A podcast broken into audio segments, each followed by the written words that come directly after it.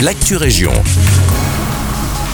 Bonjour à toutes et à tous, c'est Guillaume à l'antenne. Nous commençons cette actu région à Genappe où l'été solidaire a débuté avec l'entretien des cimetières. Huit jeunes originaires de la ville participent à l'opération mise en place par la commune et financée par la région Wallonne. Ils sont âgés de 15 à 16 ans et c'est leur premier job étudiant. Ils sont chargés d'embellir les espaces publics de la commune. Il leur reste une semaine de travail, nous leur souhaitons donc bon courage. Huit autres jeunes prendront le relais pour la première quinzaine d'août.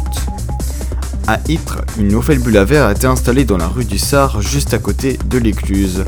La commune rappelle que l'accès y est totalement gratuit et que vous pouvez y déposer vos vidanges non consignés. L'endroit étant fort fréquenté, la propreté sera grandement augmentée. Nous nous rendons maintenant à Senef et plus précisément à Feuilly où une nouvelle aire de jeu a été construite dans le parc de la cartonnerie.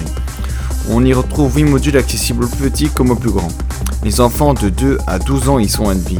Le site sera lui accessible entre 8h et 21h. Cette nouvelle plaine de jeu est une très bonne nouvelle pour les familles. Les infrastructures de ce type manquent grandement dans la commune. Pour terminer l'actu région, nous nous rendons à Nivelles. La ville s'est dotée d'un nouvel aspirateur de rue de la marque Gluton H2 Perfect afin de nettoyer plus efficacement les rues à clotte. Celui-ci a une capacité de 60 litres.